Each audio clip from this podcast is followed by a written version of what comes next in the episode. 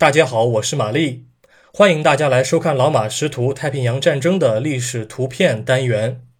今天是二零二一年六月九日，我想展示的是一张一九四二年同月同日所拍的照片。一九四二年六月九日，一架九七舰攻的残骸正在南太平洋某处接受美军的调查。展开调查的美军隶属于第七十一巡逻机中队。该中队的职责就是进行海空搜索和反潜巡逻任务。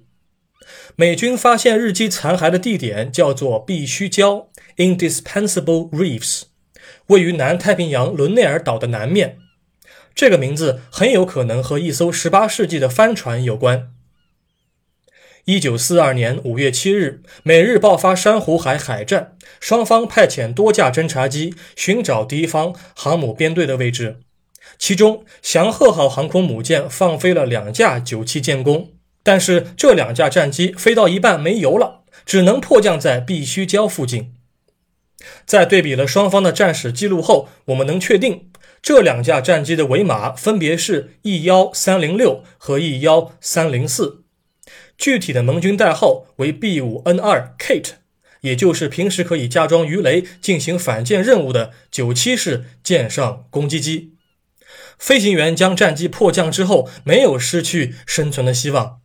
当天，日本帝国海军第二十七驱逐队的有名号驱逐舰脱离了本身的航母编队，成功救起了迫降的飞行员。